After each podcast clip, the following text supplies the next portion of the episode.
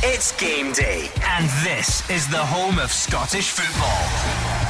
It's Clyde One Super Scoreboard.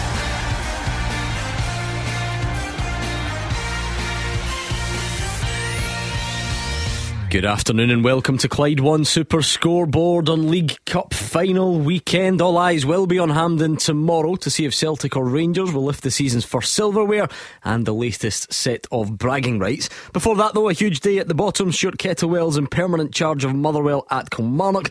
There's another six-pointer between Ross County and Dundee United, and a cracker in the battle for the top six as Aberdeen host Livingston. I'm Gordon Duncan, and joining me in the studio this afternoon, Gordon Dalziel, Mark Wilson and Hugh Keevens. All over the country, people will be looking for something to take their mind off the big picture tomorrow, the Dramarama at Hampden. Well, you could do worse than pay attention to the B-movie today. What a double header we have at the Global Energy Stadium and at Rugby Park. Can Stuart Kettlewell make it 3 wins in a row as Motherwell manager? If he does, he's on some job in a week. And Dundee United, the owner, Mark Ogren, says if they go down, it's no problem because they'll come back up in a season. Oh yeah?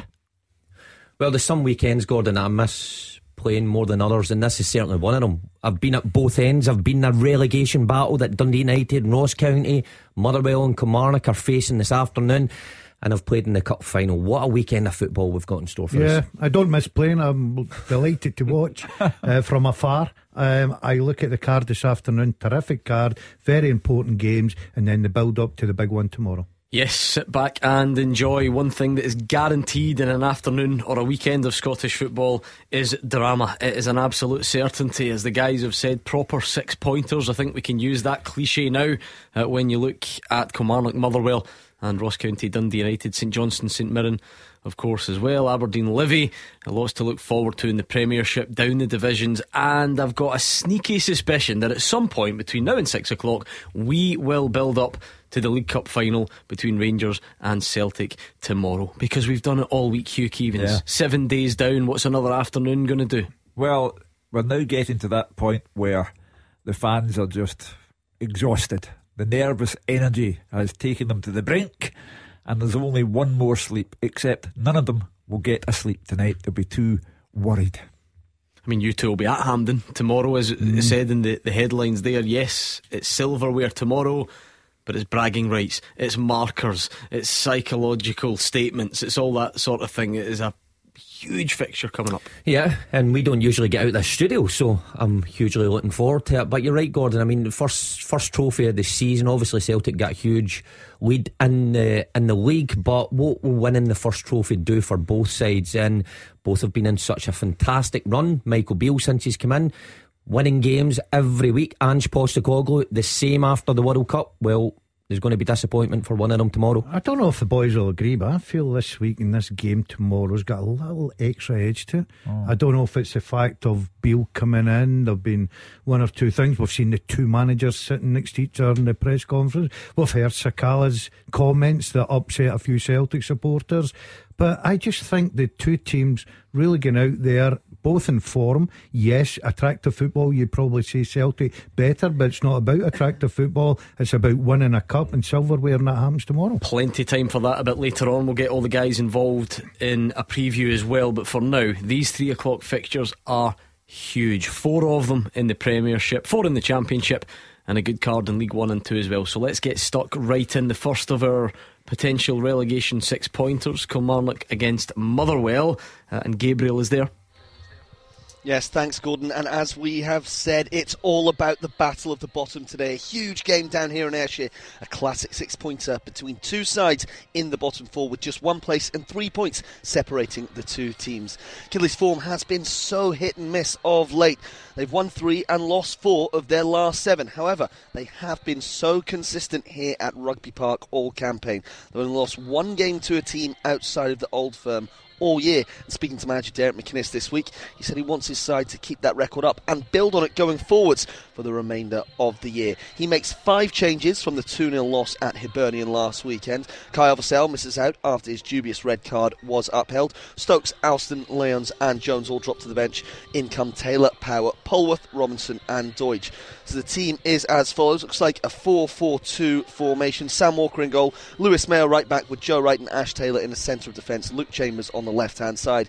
Alan Power and Liam Polworth will be in the middle of the park with Rory McKenzie and Dan Armstrong on the wings. And Scott Robinson will play just off Christian Deutsch. The substitutes are Hemming, Stokes, Alabiosu, Alston, Lyons, McEnroy, Murray, Jones and Wales. Well, what about the visitors, Motherwell? This is the first game under the official management of new boss Stuart Kettlewell. That was announced on Wednesday night, and what a turnaround it's been since he's been in charge. 2 wins from 2, dragging them from the foot of the table into 9th place. Another win here, and the Steelmen would perhaps start to look up rather than down, and that is part of the ambition with the Lanarkshire side. Kettlewell even mentioned European football in his press conference earlier this week. We'll have to wait and see about that one, though. He keeps the faith in the same 11 players that beat Hearts 2-0 last Sunday. It's a 3-5-2 formation again. Captain Liam Kelly's in goal.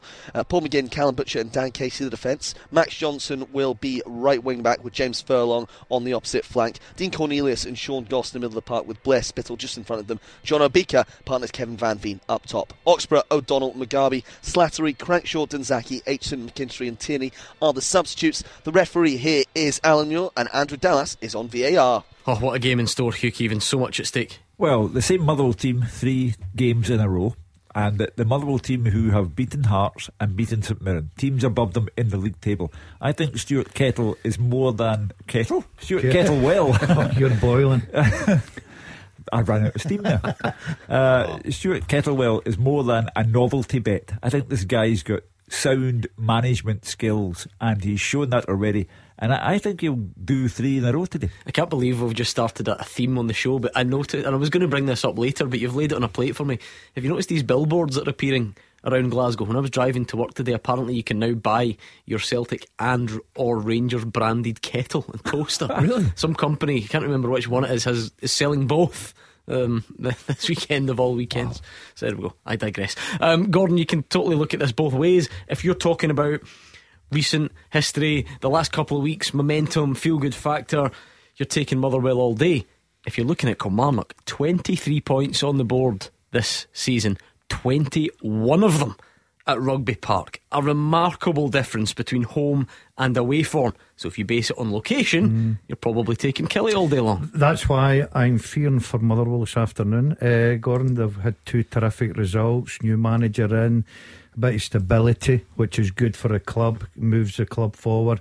Look, if they got 3 points today, I think it'd be massive, taking them out of that relegation battle. But you said it there about Kilmarnock's home record. Derek McInnes, experienced manager. Motherwell getting in probably favourites, you would say, with their recent form. I'm expecting a home win this afternoon. I'm sorry, I'm going against my team. Traitor. Yeah, I'm only honest, Hugh. Good thing for Motherwell and Motherwell fans. I think they'll be happy that there have been no changes again, 3rd time in a row. I mean, there's not too many times you could have said that this season. Stuart Kettlewell seems to know what he wants at this side. The players understand him. Same again for him this afternoon. Of course, this won't be decided today anyway. It's only 1 game, but you're trying to avoid, Hugh Keevans, people's worst fear that you put an interim manager, he wins a couple of games, you give him the job, and then he stops winning games. Yeah. I mean, Stevie Hamill got off to a better start as well. He, once he took the job permanently, then went downhill a bit. But Stuart Kettlewell, I'm sure, will be desperate to keep that positive run going. I looked at the game against Hearts last Sunday, and I thought to myself, what a transformation in the space of 3 hours worth of football. And I thought about the Motherwell players. You cheated the last guy, because if you were capable of that last Sunday, you were capable of it when Stevie Hamill was there. So I think those Motherwell players maybe need to look in the mirror. However, in a very short space of time, Stuart Kettlewell has transformed them. And that's why I don't share Gordon's pessimism when it comes to Motherwell today.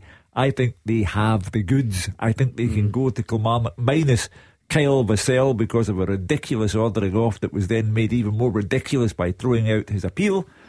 And I think Derek McInnes is up against it. Going to look forward to that one for sure. Kilmarnock taking on Motherwell. Should be a cracker down there at the bottom. Motherwell in 9th, Kilmarnock in 10th, separated by 3 points. So clearly a huge incentive for both sides this afternoon. What about that other relegation six-pointer? Roger Hanna is at the Global Energy Stadium for Ross County against Dundee United. Yeah, a huge game for both teams this afternoon, Gordon. Interesting to hear Mark Wilson saying these are the kind of days he wishes he was pulling his boots back on. Well, let me tell you, the D United have enough to worry about without Mark talking about a comeback. They are bottom of the table, 20 points from 25 games. County just 1 point and 1 place better off, having played a game more. Neither side is in good form ahead of this drop zone 6 pointer, to quote Gabriel, at the Global Energy Stadium today. United 5 straight defeats, only 2 goals scored. That's really up the heat on boss Liam Fox over protests against his sporting director Tony Asgarn at the club's AGM in midweek. Owner Mark Ogren is back in Scotland. He's here in Dingwall today. He has already offered votes of confidence for both Fox and Asgarn this week. But this is a huge game for Dundee United in terms of Premiership survival. County just 1 win in 12. That's a run that's included 7 defeats. O'Wara Edwards is banned today after that ridiculous red card at St Mirren. If you thought Kyle Vassell's was ridiculous, go back and watch O'Wara Edwards challenge in Trevor Carson and earned him the red card. The good news, of course, for Malky McKay is that Eamonn Brophy is available again and starts after missing out against his parent club St Mirren last Saturday. Tight game here in October, 1-1 when Tony Watt, who's now replaced Brophy at St Mirren, cancelled out Ross Callaghan opener, but United did beat County 3-0 at Tannadice in December. Edwards sent off that day as well. A comedy on goal by Conor Randall. Really everything that could go wrong for County went wrong that day. And if United fans and producer Callum are needing any sort of boost for a big game like this, it's United's record up here, Gordon. They're 8 without defeat in the league up here in Dingwall. They haven't lost a league match here for 8 years. When Andrew Davis scored a winning goal for County in the same season, he lifted the League Cup. So that doesn't really bode well for the hosts. It's an attacking lineup Malky's gone for, though. I'll just give you just how Ross Laidlaw in goal. He's gone back to a back four. Conor Randall, Jack Baldwin, Alec Iakoviti and George Harmon. He's got Nohan Kenna and Victor Latoury in midfield, and then Gwion Edwards, a first start since his loan move in January, and Jan Danda will support a front two of Jordan White and Eamon Brophy on the bench. Munro, Chinchola, Watson, Callaghan, Sims, Murray, Smith, Stones and Alec Samuel. The big team news for Dundee United, 21-year-old goalkeeper Jack Newman makes his first ever start for the club. Mark Birighitti, who was injured losing that ridiculous goal to Stevie May against St Johnstone last week, is fit, but he's only starting in the bench today. Liam Fox going with the youngster. He's been out on loan at Peterhead, but his 5 minutes coming on for Birighitti in the defeat to St Johnstone last week is only first team action of his Dundee United career. Fox, interestingly, has gone back to a back four, maybe to offer a little bit more protection to Newman. So it's Jack Newman in goal. The back four is Liam Smith, Ryan Edwards, Charlie Mulgrew and Aziz Behich. 5 across the middle, Jamie McGrath, Craig Sibbald, Arnold Doom, Dylan Levitt and Kai Fotheringham, and up top Stephen Fletcher. On the bench, Birighitti, McMahon and Graham, Niskanen, Middleton and Sadat, Freeman, Aina and McLeod. The referee is Stephen McLean. The VAR is David Dickinson. So is Birighitti struggling with bruised ego, Roger Hanna, after that embarrassing mistake? I thought he was going to be out for the long term here. He is approximately 10 yards in front of me, Gordon. He is going through a full warm-up with Jack Newman and Craig Hitchliff, the United goalkeeping coach. There doesn't really seem much wrong with the shoulder that forced him off last week. He's been hurling balls from a distance into Jack Newman. I think he was maybe off with embarrassment 7 days ago. Certainly looks like it. Well, those are your 2 big games at the bottom. Now, St Johnstone are in 8th, but you look at their points tally and fancy them to be looking upwards. And it's the Battle of the Saints at McDermott Park. Different priorities to the games we've just covered, Fraser Wishart. It is, Gordon. Just listening intently at you guys talking, and rightly excited by the 6 pointers at the bottom of the table and the teams that are involved in that. And I think you're looking down at the dugout, Stephen Robinson, Callum Davidson will be delighted that they're not even mentioned, because quite often these two are in the bottom part of the table at this time of the season. But we're just 2/3 of the season gone, heading towards the split. They're in the safety of mid-table, and wins last week have put them right in the mix for the top 6. St Mirren have been there for most of the season, but all of a sudden St Johnstone are making a push, and I think both will be looking up rather than over their shoulder at teams below them. Just 6 points separate the two teams. So obviously if either win, it'll be 3 or 9, so it's an important game for both, and probably more important for St Johnstone. I think if they're going to catch them, they can't really afford to lose today. And their home form recently, St Johnstone, not been great, just 3 wins all season. One of them was against St Mirren here in September. And the strange form recently, lost 4 goals in their last 2 home games, against Livy and against Celtic, which can happen. But they've had 2 great away results at Motherwell and Dundee United, against teams that were around them at that time. It's pulled them away from the bottom of the table. They've had an excellent season up front. I think a couple of strikers who've been in really good form. Nicky Clark's an excellent signing, leads the line well, and he's really combined well with Stevie May, who scored 2 goals last week. And we're seeing the old Stevie May with his pace and his work rate, and he's adding a few goals to it today. But for St Mirren, win last week against Ross County, reversed a run of 3 defeats, but their away form has been pretty poor all season. Only 2 wins during the season so far, but a win today would leave them just 3 points behind Hearts in 3rd place. But they've been hit by a lot of injuries, especially in attack. They let Eamonn Brophy go on loan, but then long-term injuries after the window closed to Grieve and Ayunga has left them really short. Only Watt and Main as the strikers, but you add into Declan Gallagher, Keanu Backus, Scott Tanzer and long-term Richard Tate, the squad is really, really stretched. Not usually more than a goal either way in the games between the two. So you've got St Johnstone not great at home, St Mirren not great away. I think it's going to be interesting to see how this one pans out. For the team news, just one change for St Johnstone. Andy Constantine was suspended last week.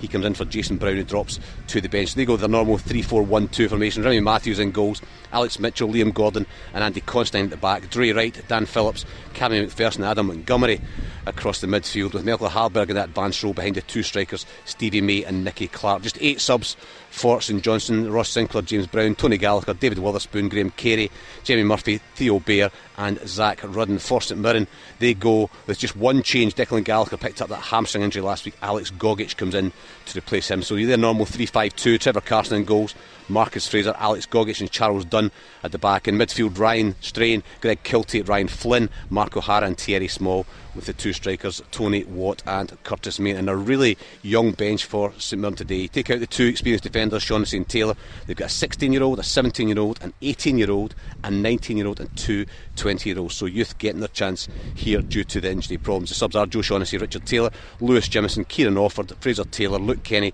Murray Campbell, Aidan Gilmartin and Peter Urminski. And the referee today at McDermott Park is Craig Napier, and the man in the van at VAR is Grant Irvine. Should be another cracker. Looking forward to these. And again then, is this a battle for the top 6 at 6 v 7th? Maybe you could spin it as a battle for Europe as well, because there's not much difference. Aberdeen, Livingston and David Friel has his eye on that one. Yeah, Gordon, I think it's definitely a battle for the top 6. And there was some positive news overnight for Aberdeen. The club announced that Dave Cormack obviously announced news of his illness last week. He's now recovering after going through open heart surgery in America. Clearly a very serious operation, so we wish Dave all the best.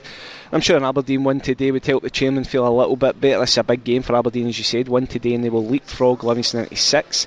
It's been a season to forget. You know, Jim Goodwin has gone now, but I think securing a top 6 finish is pretty much all they have to play for, and they do still have a chance, but they need to start winning games, starting with today. They lost at Celtic last weekend. They've just 2 wins in 13, but they will need to move on today. They still don't have a manager. There's still another chance for Barry Robson to impress as caretaker. Alan Burrows, I think, he officially starts on Monday, so things in terms of managerial hunt will ramp up after that. But Barry does have a chance today. They don't have a great recent record against Livy. They've lost 3 of their last 4, but did beat them 5-0 earlier in the season, albeit Jack Fitzwater, who makes his 100th Livy appearance today, was sent off that day. Barry Robson has made just 2 changes. Ryan Duncan and Ross McCrory are in for Matty Kennedy and Johnny Hayes. So it looks like a 4-3-3 formation. Jay Gotter in goals, Ross McCrory, Angus MacDonald, Matty Pollock and Jack McKenzie at the back, with Leighton Clarkson, Yilber Ramadani, Graham Shinney in midfield, and Ryan Duncan and Duke either side of Bojan Majowski. Subs for Aberdeen are Lewis, Candy, Mislovich, Watkins, Hayes, Coulson, Kennedy, Bavage and Roberts. As for Livy, David Martindale, Gordon, we always love listening to him. He's always got stories to tell, and he had an eventful week this week. He was down in London, he was at the American Embassy, and he was caught up in a bomb scare. Davey's a man of many talents, we all know that. He does everything at Livy, and I can just see him as that Gerard Butler type action hero trying to defuse the bomb. Turned out it was a false alarm. He emerged unscathed, and he does lead his team up north today. Livy lost to Rangers 3-0 last weekend, but this is one of the biggest games of the season, as we're saying. If they want to have top 6 ambitions, This could be a huge 3 points for them. They would move 6 points clear if they win today. Stefan Omiyonga, suspended after his red card against Rangers last week. His place is taken by Bruce Anderson, who's back from injury to face his former club. That's a real boost for Livy. So 4-3-3 formation as well. Shamal George in goals, Nicky Devlin, Jack Fitzwater, Ayo Obalai and James Penrice at the back. Midfield three of Stephen Kelly, Sean Kelly and Scott Pittman, with Stephen Bradley and Joel Nibley either side of Bruce Anderson. Subs for Livy is Hamilton, DeLucas, Longridge, Brandon, Boyce, Holt, Bahambula, Stenhouse and Andrew Shinney, who, if he does come onto the pitch today, will be facing Graham for his brother for the third time in their careers, and Graham's won the previous two, so there could be some brotherly bragging rights later on. The referee is David Monroe and the VAR is Don Robertson. From miles down the road, I can sense the desperation in David Friel's voice that somebody in either team makes a mistake so that he can get bomb scare into his match report. Hugh Evans, the best line in the story, and David, an old hack like myself, will appreciate it. The best line is when the gentleman came running towards David Martindale with a rifle inside the American Embassy saying, "Get down, get down." And Davy Martindale's reply was, "You've seen too many films." Anyway, on that note, let's take a breather, because that's you up to speed with the team news from the four Premiership fixtures this afternoon. At this stage on a Saturday, we get all the guys involved, we take a good look at the week's biggest talking points. Three guesses what that's going to be. We'll do it next. Action as it happens, and your reaction from five on the open line. This is Clyde One Super Scoreboard. Hugh Evans, Mark Wilson, Gordon DL are in the studio. The top team are out and about. Looking forward to a fantastic afternoon of Premiership action. At this stage on a Saturday, we do tend to get everyone involved and take a look at the week's biggest talking points. And Hugh, I don't think there's much mystery as to what the biggest talking point on this show has been every single night. Well, in terms of the pre-match build-up, things said by players, this has been the connoisseurs edition. We've had all sorts. The other mob, being a phrase used about Celtic, and the same man who used it, Fashion Sakala, said when you play against Celtic you want to hurt them. I don't think he meant what people are taking out of that, but you have to be very careful in the run-up to one of these games. However, on the positive side, since Ange Postecoglou and Michael Beale faced each other for across the city, since the draw between the two of them at Ibrox, each has played 9 games. Each has won those 9 games. They both have incredible momentum. The final, one day, and it will be tomorrow, we will have to call it, but it is incredibly close. I think it was something we acknowledged during the week, Roger Hanna, that although these games have always got a big build-up, actually this one has been longer and therefore a bit more intense than the previous ones. The New Year fixture comes, no surprise, at New Year. It doesn't give you time for a proper build-up. The previous one at the start of the season came just a couple of days after the sides had played respective Champions League games. So again, it didn't give time for this length of build-up. It has been wall-to-wall. There is silverware on the line, and there has been so much said this week and so many questions asked, and tomorrow we start finding out the answers. Yeah, and I think it's been amplified. There hasn't been a final at Hampden between them, Gordon, for over 3 years since that notorious Christopher Julian winner for Celtic in the League Cup final back then. So that amplifies everything that goes on round the game. Hugh's right, too close to call. The closest sample we've got is that 2-2 game at Ibrox at New Year. Celtic took the lead, Rangers overturned it, Celtic equalised at the end through Kyogo. It wouldn't surprise me if it was as tight tomorrow. It goes all the way into extra time, and you wonder then the importance for Rangers of getting the likes of Tillman, Lundstrom, Jack, Roof, all of these players who have all been doubts through the week. Some haven't trained, some have only trained a little bit, because the managers will need to look to their benches, I think, if it goes all the way, and Celtic look to have a greater strength and depth if Rangers don't get those players back. Fraser Wishart, it does seem like, despite the fact these sides meet 4, sometimes 5, sometimes even more times in a season, you think the intensity of build-up would die down at some point, but it just doesn't. I know, it's crazy, and I was part of a Rangers team that was involved in these games many years ago, and not being a Rangers or a Celtic supporter as a kid, you know, you didn't really get it as much, but when you played there, my goodness, it's intense when you're playing in these games as well. So the players will know exactly what's going on. and the importance of the game. And I think these games are more important at this moment because the gap between Rangers and Celtic and the rest is so big, and it's growing. We used to think that going to Tynecastle or going to Pittodrie or going to Tannadice Park, a difficult game. Well, the Old Firm drop points. They're not doing that, and in some cases are winning in these places very, very comfortably. So therefore, over the season, to stop your opponents and your other team winning a treble or to win a cup or win a league, then you're going to have to win the games against the opposition in Old Firm games. So that's why it's so important. For Michael Beale, he would just love to win his first piece of silverware, and put a real marker down. And for Celtic, they'll win the league, I think. I don't think any of us will think that Rangers will catch them there. So this would be a second piece of silverware and two steps towards the treble almost as well. So huge importance. For me, it really depends on whether Rangers get those key players back in that midfield area, because that's where Celtic control the game. The likes of Moy and O'Reilly and Hatate and McGregor in particular have been absolutely outstanding all season. Rangers have got to stop them getting on the ball, and when they get the ball, Rangers use it well and keep the ball, because there's no point giving it back to Celtic. That's what happens when they play other teams as well. So that's a key area, and if these three players are not fit, are not even 100% fit, that's a real problem for Michael Beale. Yeah, I mean, David Friel, the points total tells you that there's not been a lot between the sides recently. I think the bookmakers will have Celtic favourites, or did last time I checked. Some people on the show this week saying, well, Celtic are winning more convincingly and therefore they are favourites. How do you see it going into tomorrow? Yeah, I think they are favourites, Gordon.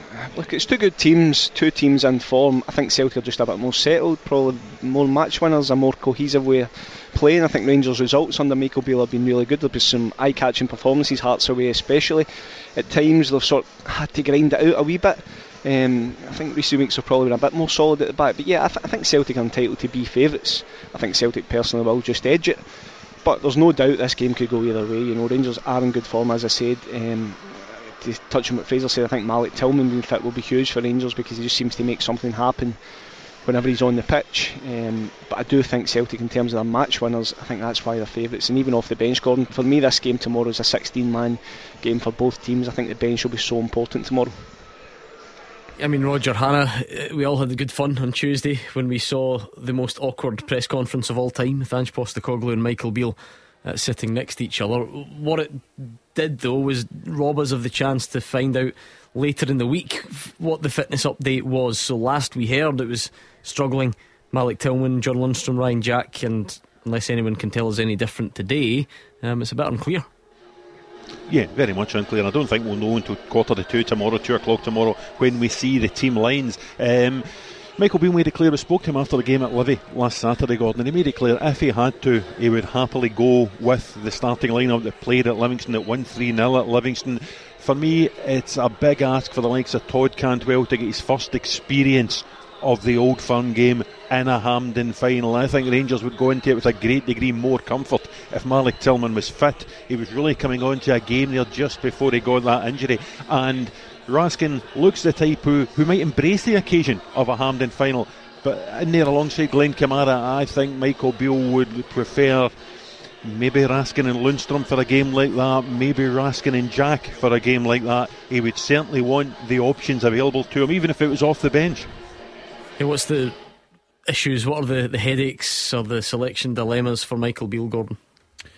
I think the boys make good points. I think he'll have a strong start in 11 tomorrow, Gordon, but it might come down to those substitutions. Well, we know that Celtic usually they make three substitutions. They come on, they make an impact, they score goals, they change games. It was very positive. So I totally agree that it'd be nice for Michael Beale to have a real strong bench as well. I think this will be very close tomorrow. I'll give you my prediction tomorrow, but I think it'll be very close. I think both sides have got match winners, both in good winning form. Okay, Celtic probably playing in more attractive football, but in cup finals, Mark will tell you, we've played in them. That goes out the window. It's all about getting your hands on that trophy. Raskin, does he play? 100%. 100% for me. Tillman obviously will play if fit. Yeah, I look at and then if not, what's the? I think Tillman would be a big player for him, because I think he's in good form. He gives him something different, scoring goals as well. If not, I would look at you know, Raskin in there. I would look at someone like Jack. I'm a big fan of Jack. I know he's went through his injury situation this year, but I think he brings a lot of good things to Rangers. You've got Lundstrom, a fan's favourite, but this season hasn't done it for me, to be honest with you. It'll be interesting to see who's going to play tomorrow. I think Sakala will definitely play. Kent will play on the left, Morelis through the middle. It's that midfield area where Fraser highlighted it, which is going to be so important. What are Celtic's considerations, Mark? Well, I think just one, really. I think it's that midfield area where it's between Moy or O'Reilly. Now, we took callers all through the week, and I think the majority agreed that Moy was a man in form just now. Even though O'Reilly's come back into the side and he's playing decent stuff, Moy has shown over a number of weeks that he can control and dictate the tempo of games. And I'll go back to that game at Ibrox. Moy sat on the bench. As soon as he came on, he showed that bit of composure, and that's where Celtic got real grip of the game again and got back into it. So I think that'll be Ange Postecoglou's only consideration, because I think the rest of the team picks itself. You could look at the front line, and in the wide areas he's got loads of options, but I think he'll stick with the ones that he knows. Maeda, Jota and Kyogo through the middle. It's incredible that in the same season Celtic have taken Rangers apart at Celtic Park on the 3rd of September 4-0, going on anything you like. And I think that Fashion Sakala summed it up in his press conference during the week when he said that Rangers were easy to beat under Giovanni van Bronckhorst. You have to give Michael Beale credit, because the transformation that Rangers have undergone since he became manager is nothing short of incredible. And it was highlighted in the 2-2 draw at Ibrox. Sloppy defending cost them towards the end, and Kyogo, the ultimate predator, he got the goal that mattered, made it 2-2. But in a season which started with Rangers being thumped 4-0 at Celtic Park, we're now talking about the potential for Rangers winning the first cup. And that is all down to Michael Beale. David Friel says he thinks Celtic are slight favourites. It could go either way, but Celtic potentially just to edge it for him. How do you see it panning out, Fraser? I agree with David. I think Celtic will just edge it, but it's going to be mighty close. I think I might even go to extra time, but for me, I said all season, when you get 5 subs now, you know, substitutes have got so much more importance. I mean, you look at Celtic's bench, you know, the selection problems for Ange Postecoglou are who to leave out, because he's got so many good forward players, and I think if they're not doing it, then he can look to the bench. You know, if Haksabanovic and Forrest and these kind of people are not playing, Abada, goals within them, you know. So I think Celtic just have the edge, but maybe not over 90, maybe just an extra time. Be a long afternoon for you two, Hamden, Mark Wilson and Gordon DL. Like what about you then, Roger Hannah? Prediction time, and show us you're working. Yeah, listen, I agree exactly with what the boys have said. We had our predictions out in the newspaper through the week, and I think I went 3-2 Celtic in extra time, with the caveat that in these games anything can happen. The late great Alec Cameron, who Hugh knew very well back in the day, famously said only a fool would predict the outcome of an Old Firm game. So it's 2-1 Celtic for me. and that's really the case. I mean, these games, they write their own scripts. What I will say is I hope that the guys at Hampden tomorrow and the guys back in the studio are talking about the football. This is the first ever Old Firm Cup final where VAR is in operation. We do not want a VAR controversy. We do not want a refereeing controversy. We want a good old-fashioned League Cup final, Rangers versus Celtic, and the best team winning. I think it's just as well, Roger, that there are so many players, you know, from Asia, from Africa, who don't truly get caught up in the madness of it all. Because having watched my first Old Firm game 63 years ago, I think the dislike that the fans have for each other is greater now than it has ever been. The tension in the air will be palpable tomorrow, and it's as well that the players on the park have shown the ability to rise above it all and give us proper football matches. Well, I must say, Roger Hannah is a fool, because he's had the chance there to predict one team in the paper and just change his mind and predict the other on here and cover his backside, but he wouldn't do that. So that's everyone going, oh well, I think Celtic, but they'll edge it, and I think it will be close. Anyone wanting to go in here, or are you keeping us all guessing until tomorrow? Well, I know who I'm going for. It may surprise a few people. Well, so like, you three can have the benefit of waiting for the teams to come out tomorrow, I suppose, because that's important, isn't it? Very. Yeah, I think it is. I think the boys make great points with the fact that they're talking about it's that tight, it could go to extra time. These substitutions, the tactical moves, I think the managers could win the cup final tomorrow. Making the right substitution at the right time, a right tactical move. I just think we're in for a terrific afternoon. Do you think that Michael Beale ever so slightly gets underneath Ange Postecoglou's skin? No, I don't think so. I don't have that opinion. I think Postecoglou is very focused on his own, his own job, his own team, everything. I just like the fact the two of them were sitting there and everybody's picked up in body language. It's absolutely brilliant. It adds to it, Hugh, and I said earlier, as I was talking about it at the top of the show, there's an extra edge to this game for me tomorrow. That's where the excitement comes in. Hugh, you've seen many, and don't answer this question with the League Cup trophy. What is at stake tomorrow, specifically this one? I think if Celtic win, it is a statement that, okay, you can change your manager, but the show goes on here. It would be massive for Ange Postecoglou and the Celtic fans and players.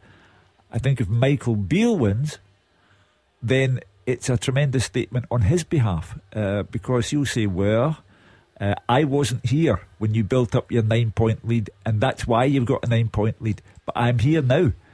So I think I always go on about tangible signs of success. Michael Beale is famous for talking his head off, and he's good at it, but until you've got something in the trophy cabinet, it's only talk. So for him, a cup final win would be massive, and the Celtic fans would have a seed of doubt placed in their minds, and the Rangers fans would say, this guy is going to bring about a shift in power. Plenty more where that came from throughout the afternoon, of course, on the open line later as well, so stay tuned. But we go back around the grounds ahead of the 3 o'clock games, huge games in the Scottish Premiership, and we'll go back round the grounds next. The team with the biggest support in Glasgow and the West. This is Clyde One Super Scoreboard. Yes, League Cup final fever is sweeping parts of the country, but you're going to have to wait that little bit longer because there's some fantastic fixtures in the Scottish Premiership this afternoon. Kilmarnock against Motherwell at Rugby Park. Let's recap those teams, Gabriel. Yes, Gordon, as I said earlier, Stuart Kettlewell making no changes for the visitors. 2 wins out of 2 since he came in, and he sticks with his 3-5-2 formation. It's Liam Kelly in goal, a back three of Paul McGinn, Callum Butcher and Dan Casey. Max Johnson is right wing back with James Furlong left wing back. Dean Cornelius and Sean Goss in the middle of the park. Blair Spittle playing in front of them. John Obika partners Kevin Van Veen up top. Oxborough, O'Donnell, Mugabe, Slattery, Crankshaw, Danzaki, Aitchison, McKinstry and Tierney are the substitutes for the visitors. The hosts make 5 changes. Derek McInnes changing his hand since that 2-0 loss to Hibernian last weekend. Team is as follows. It's 4-4-2. Sam Walker in goal, Lewis Mayer right back, Luke Chalmers on the other hand, Joe Wright and Ash Taylor playing centre half, Alan Power and Liam Polworth in midfield with Rory McKenzie and Dan Armstrong on the wings. Scott Robinson partners Christian Doidge up top, Hemming, Stokes, Alabiosu, Alston, Lyons, McInroy, Murray, Jones and Wales are the substitutes for Kelly. Let's hear from the management then. Looking ahead to that one, Derek McInnes not happy this week at the failure to overturn the red card shown to Kyle Vassell at Easter Road last week. Here were his thoughts ahead of the game. It's good to get back to home and hopefully back to winning ways. I think Motherwell have clearly had a lift with the last couple of results. I watched them last Wednesday against St Mirren. Dot watched them on Sunday, and they'd struggled to register any real wins at home this season, and the fact they've managed to do that would be a huge lift for them. So I think they come here buoyed by that and confident about that. Regardless of that though, I think that it was always going to be a game that had a lot on it, particularly at this stage of the season. So for us, we just need to go and try and approach the way we've done with the majority of the home games, with that real confidence and belief that we can go and get the result regardless of who turning up here. And one of the other stories of this week, yes, it's been mainly dominated by League Cup final build-up, but a managerial change. There was talk of Ian Holloway and Jack Ross and Grant McCann. Stuart Kettlewell took 2 games, won them both, got given the job, and not only for the remainder of this season, but till the end of next season as well. Here's what he had to say ahead of his first game in permanent charge. It's a massive game. Kilmarnock are sitting there. We played them in a reserve game on Tuesday. I briefly seen Derek at the game. He'd come up to watch his reserve side.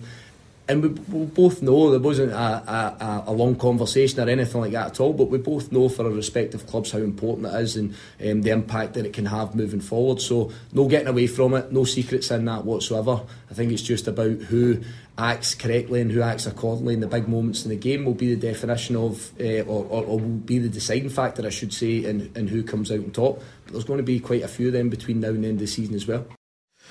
Aberdeen Livy, David Friel, right on that cusp. These are the types of fixtures that can almost determine if you've had a good or a bad season. Because again, look, Livy have been, you would consider Livy to have had a good season, no doubt about it. And yes, budget wise, maybe their priority would be just to stay in the division. But if they were to fall out of the top six from a position of strength, then you know there would be a lot more negativity around the place, I'm sure. Negativity. Look, David Martindale always talks about budgets and how much Livingston punch above their weight, Gordon. But I was at that game against Motherwell last season when Ricky Lamy scored in the 94th minute or something to deny Livy top six, and I could see the devastation on Davy's face that day, and he doesn't want to let this slip. We speak about how bad Aberdeen have been this season, but as I said, you know, they could go above Livingston at 60 days, so this is a make or break game for Livy and Aberdeen potentially. You know, if Barry Robson also has any intention or ambition of being an Aberdeen manager, these are games he needs to win as well. But yeah, you're spot on about Livy. You know, they have had a good season, but you need something tangible at the end to show for it, and if they've lost out in the top six again after last season, it'd be a real bitter pill to swallow. Yeah, looking forward to that one. Let's hear from Barry Robson. For me, David Martindale's done a terrific job. I don't think he gets the credit he deserves. I really do. I think his teams are always organised. I think they fight for him. I think they fight for the club. I think they work hard. They're better on the ball than people give them credit for. I think David tries to play some decent football, so difficult opponent to come up against. But it's a game where if we're right at home and we can bring everyone to the table, we've got a chance. We've got a chance, and we need to try and start winning games. The big six-pointer in the Highlands, Ross County Dundee United. Am I right in understanding Roger Hannapur, Mark Birighitti has been getting it tight off some of his own fans in the warm-up?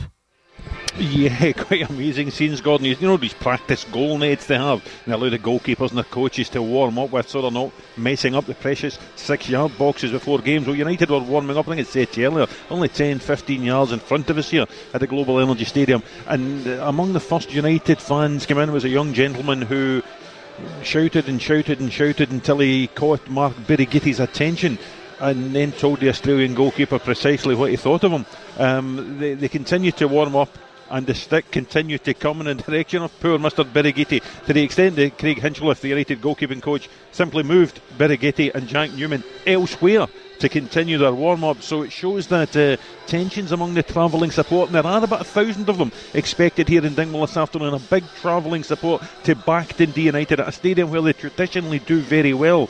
Tensions are running high. That's not great, Mark Wilson. Oh no, I've been on the receiving end of that from the Dundee United fans. No, not nice to hear. But he has to take ownership of what he done. United won today, it'll all be forgotten about. Liam Fox has been speaking ahead of this one as well. 6 pointer, as we keep saying. It's a big game. It's a game that we would very, very much love to win. It's a game that we'll be doing absolutely everything we possibly can to win. We know how big a game is. There is a lot at stake, but see, as a player and as a manager and staff, these are the games that you want to play, and you want to play in games that mean things, that are important, and this is definitely one of these games. So it's about us to manage that, to put in the performance, and if we do that, again, listen, repeat myself, but if we put the performance on, we give ourselves a much better chance of taking the 3 points. Every game in this league is different. No two games are ever the same, so we'll need to make sure that we're ready for whatever type of game it's going to be to come out on top. And the Battle of the Saints, Fraser Wishart again. Look, the much maligned split that clearly has its faults, no doubt about it, but it does sharpen the minds on fixtures like this and what it can mean between now and the end of the season. Yeah, when we were sitting at 26 games, Gordon, it's only 7 games before the split, and if you are in that top six, obviously it means you can't be relegated for a start, no matter how that goes, but also you know the minimum amount of money you're going to get as a club. So St Mirren and St Johnstone are both finishing top six, they know the minimum prize money, so they can actually start planning for the following season and starting to attract players. And I think also, you know, nowadays, because there's 5 out of 6 qualify for Europe as well, there's a great chance of a European place. So both these clubs really have a big incentive. I think particularly St Mirren, when they've had you know, a number of poor years, and they've really kind of struggled towards the bottom end of the table for most of their time recently in the Premiership. They're now sitting 36 points. A win today takes them above Hibs, who don't play today, and only 3 points behind Hearts in third place. It's remarkable. But you're looking at both the teams, you know, 12 home games for St Johnstone, and they've only picked up 11 points. You know, 12 away games for St Mirren, they've only picked up 8 points. So how does this one fare out? Because St Johnstone are not great at home, St Mirren not great away. So I think what will win out in the end will be, we spoke earlier about the options that Celtic have on the bench. I think St Johnstone will win the game purely because they have more options. St Mirren have a lot of kids coming in, and they might, hopefully just one of them comes on and plays really well, because you like to see kids doing well. But Shaughnessy and Taylor, two centre-halves of the experienced players, they're not going to come on and win a game for you, whereas St Johnstone have David Witherspoon, Graham Carey, Jimmy Murphy, Zach Rudden, Theo Bear. 5 options if the game's going against them. So for me, I think it's going to be a good game. I actually do think there may be 1 or 2 goals. Usually these games are 0-0, 1-0. I think we'll see maybe 2-1 St Johnstone at the end of the 90 minutes. Let's hear from the managers in that one then. Callum Davidson, then Stephen Robinson.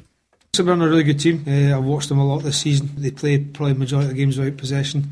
But what they do is they work extremely hard. They're very organised, threaten both boxes.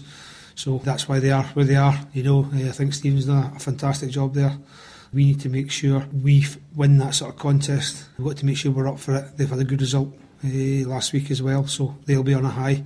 So it's going to be a really tough game, you know, and I think probably both play similar styles, and hopefully we can come out on top. I think we worry about where we finish, you know, at the end of the season or towards the end of the split. I think try and gain as many points as we possibly can has always been our aim. Don't look too many games in front of yourself, deal with what's in front of us. You know, St Johnstone had a very good result away at Dundee United last week. You know, I think Callum's an excellent manager. They're very organised, very well coached, and they've got a talented squad, you know, a big squad and a talented squad, and we have to have the same application, the same quality as we had last week, and take that away from home. And that is that. The scene is set then. We've got 4 fantastic games in the Scottish Premiership, Championship, League 1 and League 2. Exciting stuff as well. And the build-up continues to a certain cup final that takes place tomorrow. The 3 o'clock games are next. The team with the biggest support in Glasgow and the West. This is Clyde One Super Scoreboard. 3 o'clock games getting underway around the country. 4 featured matches in the Premiership for you this afternoon, but of course we keep an eye on everything else that's happening up and down the country. Anything else you need to know from further afield?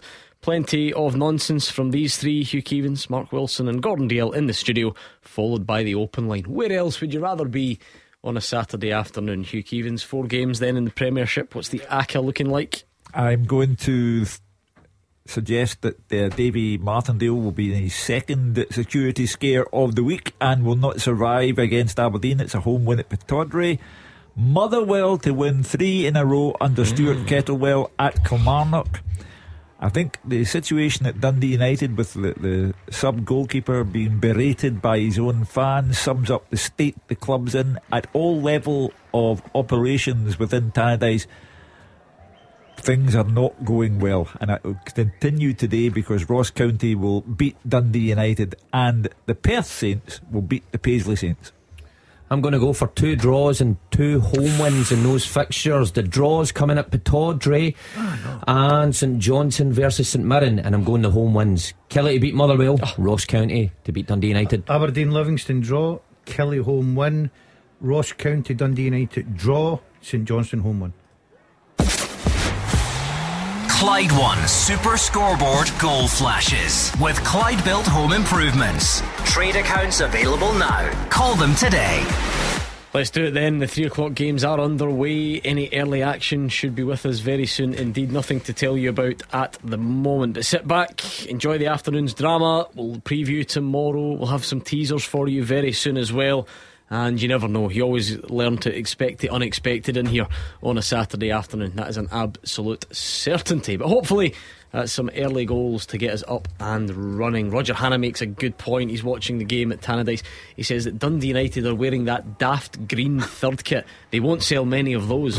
Awful, he says. And the reason being, that's what we bought producer Callum as his goodbye gift. Not cheap, at Super Scoreboard. Not cheap at all. Those. Honestly, I couldn't believe the amount of money I had to throw in. Incredible, absolutely incredible. What a leaving gift there. Yeah, I got a pair of socks when it was my 60th from him, and I'm throwing money at it left, right and centre. No thanks whatsoever. I knew this would happen though, because he left last week and we've given him the big send off and he's back. We've advertised the job and all that sort of stuff, but he's back for some sort of like testimonial this weekend. Yeah, today and tomorrow. He's with us tomorrow, and it's his leaving night tonight. Who in their right mind, or any other mind for that matter, plans a leaving night the night before? You three are needed. Ridiculous. Well, tomorrow I can't make it. I'm simply not going. I'm professional. My head's on the game. Tomorrow you're going to be at Hampden tomorrow. You're going to be in here. You're going to be behaving yourself. I've passed a few fitness tests on match day before. Don't worry about that. I'm in the vehicle tonight, so I'm fine. Yeah, right, okay, that's fine. We'll see how it goes on. A nice friendly start though at Dundee United's away fan singing, "If you hate Tony Ashgar, clap your hands." So they've gone up there to let their feelings known about various things, by the sounds of it, Hugh. I've got a former Dundee United player standing beside me. I've got a Dundee United supporter and producer in the booth behind me, and I have to say I have very serious concerns for Dundee United. They are failing at every level. The owner, to come over from America and say it doesn't matter if we get relegated, we'll come up in a season. What a ridiculous statement to make when you've got almost a third of the season to go and the fans expect you to be fighting for survival like there's no tomorrow. Tony Ashgar had a very bad January transfer window. Nothing about it made any sense. They let Tony walk go. Your best hope of a goal, you let him walk out the building. The manager was assistant to Jack Ross, failed. Assistant then to his successor and failed. He is the successor. Pardon me? He was the successor. Well, he's failing. Good argument. I like that response here. I thought they would have jumped last weekend and changed the manager. I really have fears for them as a club, because the last time they went out of the division, it took them 4 seasons to get back up. So for the owner to say we'll come back up in a season, how do you know? If you're a fan and you heard the owner coming out and and reading some of those points, and the point about there will be no change to Tony Ashgar or Liam Fox, he's quite happy with everything apart from the position of the club. I mean, what hope have you got? Now, if Liam Fox goes there and loses today and he loses next week, if you're a Dundee United fan and you're thinking, well, the owner's saying there's not going to be a change, what have you got to be optimistic about?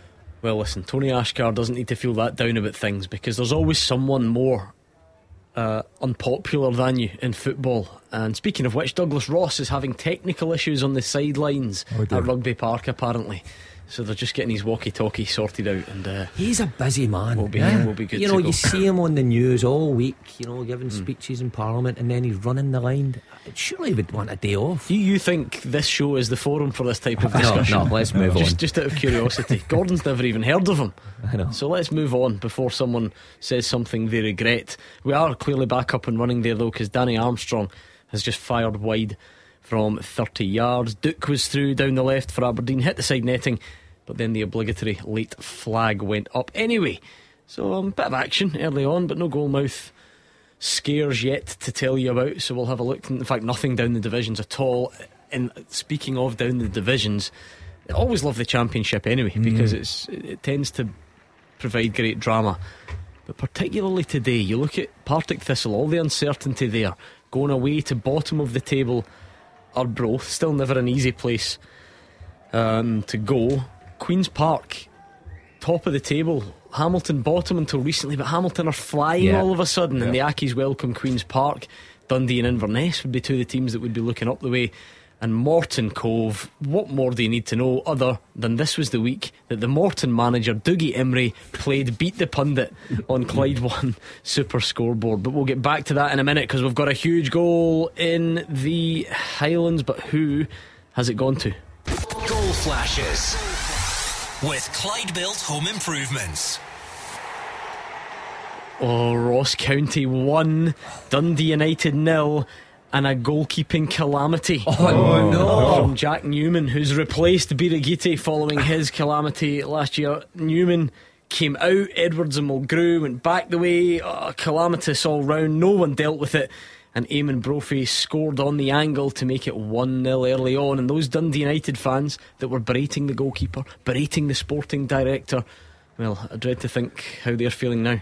Well, Newman last week, if you remember when he came in, it sounded similar. He rushed out for a ball, he miscleared it, and he should have been punished on that occasion. He was only on for a couple of minutes.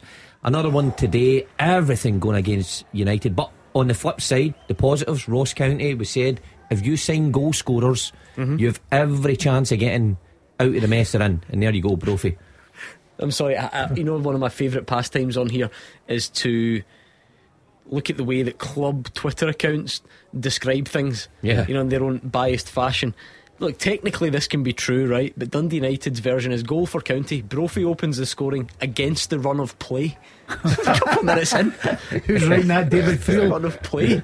But anyway, technically it can be right, but there are six words that come to mind about this development: going down, going down, going down.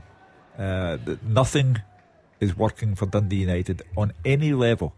And the decision to put Jack Newman in for his first ever start, I don't care how much of a calamity Birighitti had last week. He's a professional footballer.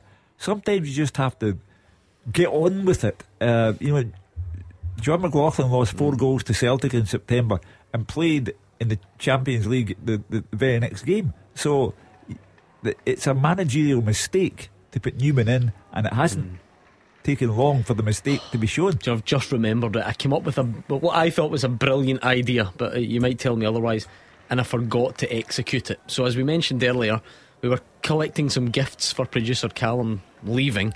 We got him Dundee United shirt and some socks and key rings and various bits and pieces. And I said to my wife last night, I've got some money left over. I know what I'm going to do. I'm going to take myself to the local bookies, please gamble responsibly, and I'm going to put money on Dundee United being relegated, and I'll stick it in his card, and that way, if it happens, he'll at least get some money. He's never going to bet on his own team going down, but if it happens, he'll go, ah, oh, that's really annoying, but there we are, I can cash in this bet. That's a great idea. I forgot. You probably wouldn't have got odds on it. Bookies have probably stopped taking bets on that. Yeah, the odds were looking better before that goal went in. So what a good idea, Gordon. I like that. I was thinking it can't be that good when I didn't execute it. Anyway, Brophy's now hit the post. Apparently Jack Newman looks as uncomfortable as Gordon DL at a wedding fair, Roger Hanna says. Good bit of Kelly pressure early on. Scott Robinson breaks through, just couldn't quite find that cut back as he went through there as well. So before we get any more drama, Hugh, early on, let's do this. The first half teaser with the scottishsun.co.uk/football for the best football news and opinion online.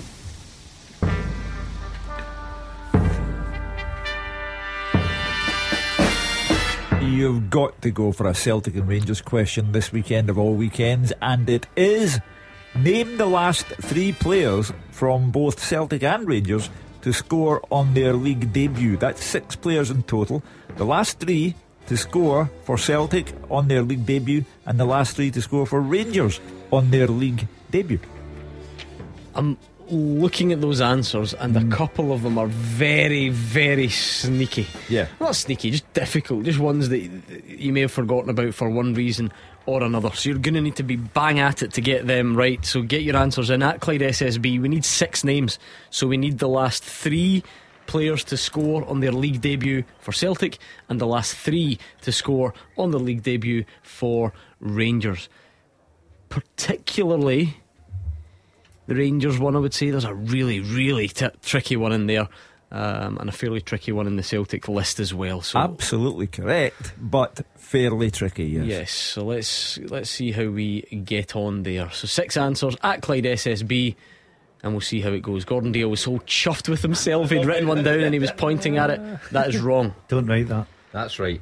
That one.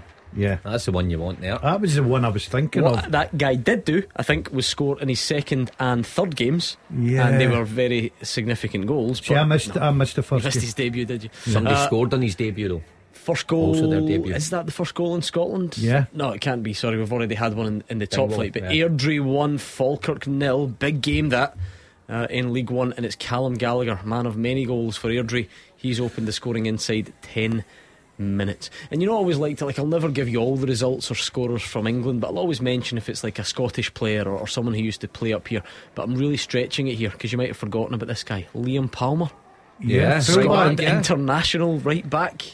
You're looking at me confused. Yeah, you've forgotten about his existence. He thought you were going to mention Darryl Dyke.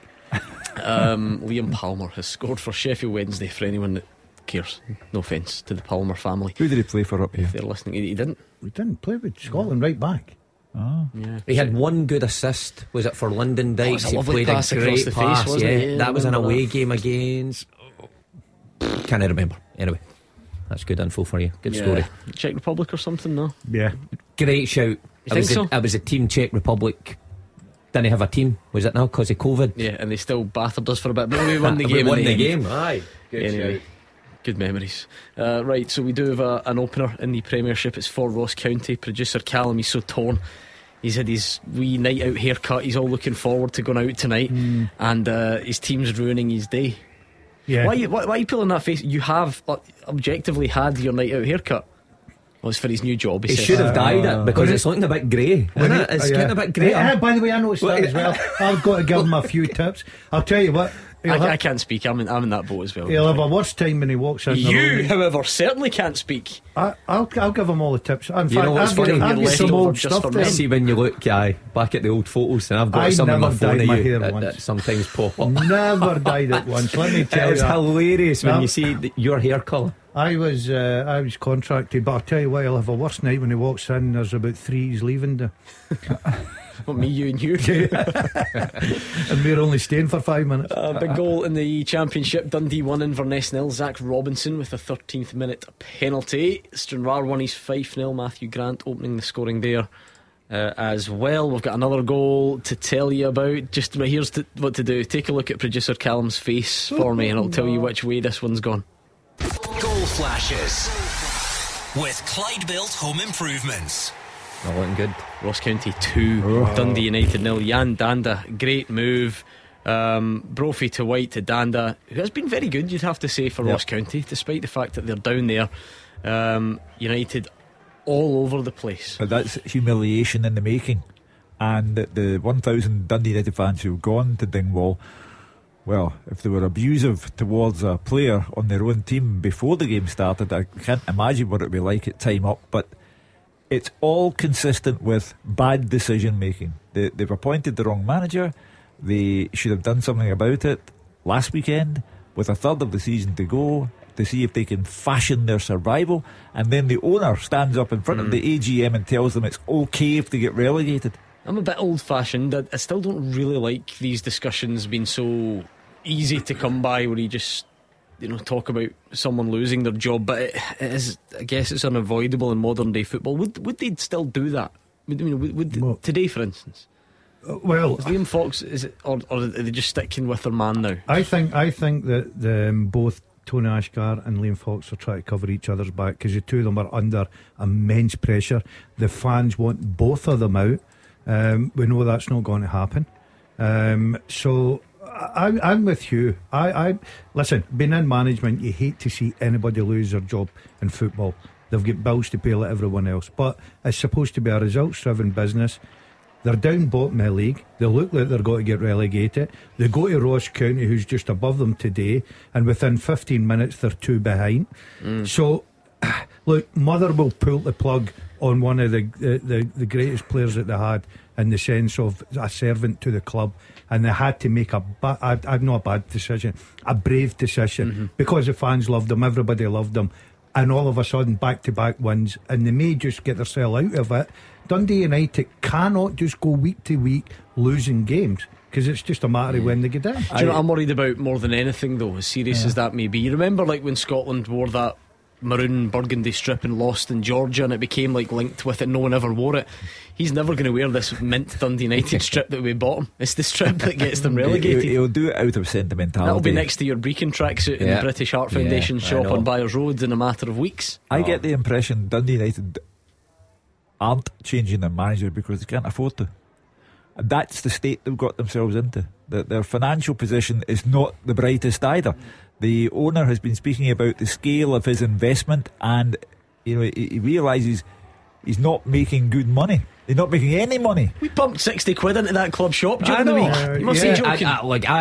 I don't think that's true about affording to sack the manager, Hugh. I mean, you look at Liam Fox's contract and what would he... Hold on, one of these. Goal flashes with Clyde Built Home Improvements. Kilmarnock, it's the home record, everyone knew it before the game, and Scott Robinson, who's been lively early on, turns it in. Initial header from a corner saved, bounces about, and Robinson turns it in. A deserved goal for Kilmarnock. They lead Motherwell by a goal to nil. Motherwell worried me today. Look, let's not get carried away. There's a lot of football stuff we played in both games. You can't see Dundee United really coming back because I don't think they've got the character. Motherwell certainly have in the last 2 weeks, 2 games, St Mirren and Hearts, which were difficult games for them.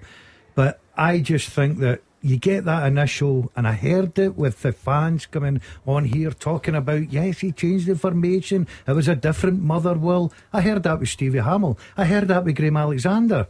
3 weeks, 4 weeks down the line, all of a sudden everything goes to pot. Now, I'm not saying that with Stuart Kettlewell. He's in today, this week, talking about Europe. I would have just reined it in a little bit and said, right, okay, great, delighted to have the job. Let's go and get a result at a difficult Rugby Park. And so far, it's went against him. Well, no one really does go and get a result at Rugby Park, apart from Celtic and Rangers. What's the one other defeat there in the league this season? So that's just the way it tends to be. If Kelly stay up, it'll be because of their home form. Of course. And Derek McInnes with 5 changes, I think he made today. Vassell, their top man, out as well. So if I was Stuart Kettlewell, I would have looked at that and thought, yeah, we've got a real chance. We've been playing well, but the home form, Kelly's been tremendous. Look, plenty of time to go. I think Stuart Kettlewell will be delighted with a draw getting out of there today. And I think Motherwell have got players in the team that can obviously score. They've got a bit of confidence, but they can't afford to lose the second one. The problem is when they go when Motherwell go behind this season. How many times have we seen that? They collapse quickly. And what if it, like, it's a bit early to do as it stands, but if it was to stay this way, you would look at Kilmarnock joining Motherwell on 26 points. You would have Ross County moving up to 24, and United staying there down on 20. So it would be extremely tight then in the playoff spot, if you like, and not a good afternoon for Dundee United, who are 2-0 down, but plenty of time. Kelly 1 up, Dundee United 2 down to Ross County. The teaser is up and running. Chris has tweeted to ask if Stefan Givars is too far back for the teaser. He is too far back, far back. They're all fairly recent, you know. Reminders of the question, Hugh. Let's do the wrong answers if we can. Well, name the last 3 players from both Celtic and Rangers to score on their league debut. 6 players in total, 3 for Celtic, 3 for Rangers. They all scored on their league debut. Extremely tough, you know, extremely tough. I mean, James Milne has thrown 3 perfectly calculated answers in for Celtic. Hatate, Edouard, Kyogo. No. And it's none of them.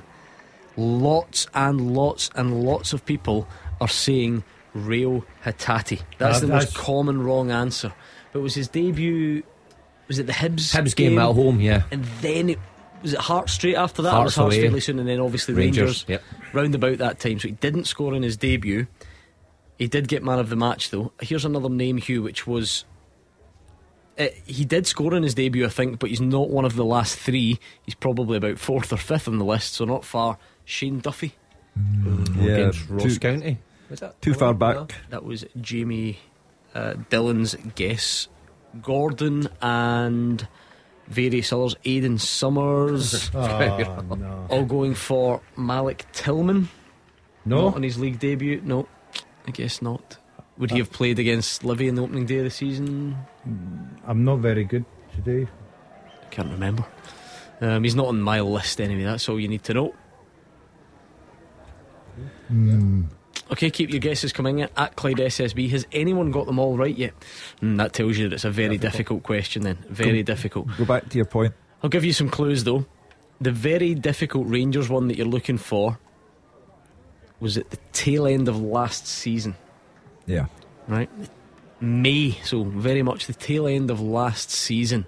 A youngster. Yeah. Okay. Yeah. Oh, I've got that. You're giving it away. I've got that. Listen, we need help. There's no one got all the answers yet. Let's see, Gordon DL. No. I've no got that. The other one.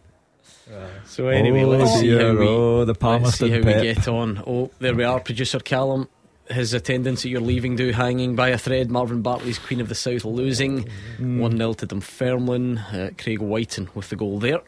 He won't be there now, will he? Nah, Marvin doesn't take losing easily. We'll all get home the motorbike tonight. No need for a taxi. What about half full? Half full. Yeah, I loved that one last week. Yeah. Go back to Mark Wilson's point. Oh, about United. I say I'm not sure they can afford to sack a manager, and you dispute that. Yeah, I mean, Liam Fox's contract, he's not on a 5-year contract that United would have to pay the entirety of that up. The backroom team, again, I don't think it would stretch the budget that far. Especially if right now you're at break the emergency glass, whoever you're getting, albeit Motherwell didn't do this, you're probably just looking for someone to come in to the end of the season and keep you up. Yeah. So I think it's a simple thing. Now, again, I don't want people to lose their job, but the United fans must be looking at Motherwell and the reaction that they got. You know, an instant reaction. Let's be honest, United need an instant reaction. Oh. They're obviously not getting anything today, but next week they need something to happen, and that might be a new man. I'm with you, Mark. I think they can't afford to sack the manager, and the reason being, Mark highlighted there, I don't think he'll bond the big money.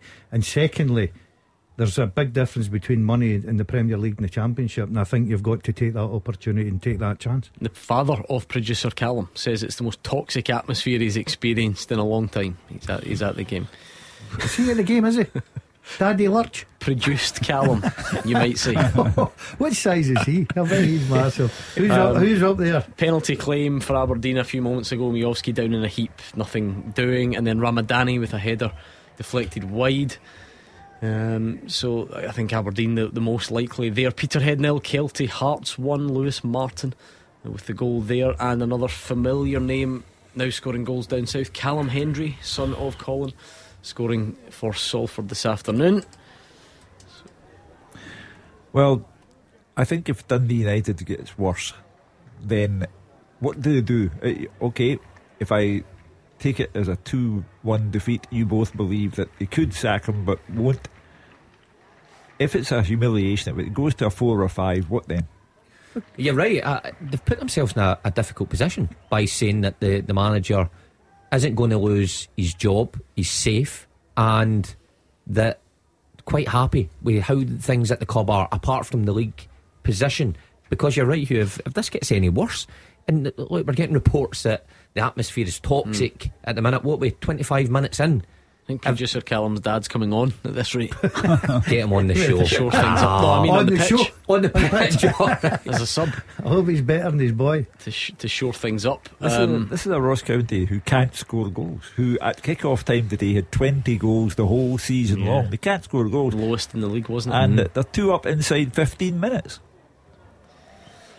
Yeah, it's not going well for Dundee United so far. Malky McKay will be happy. And I have to, honestly, a man true to form.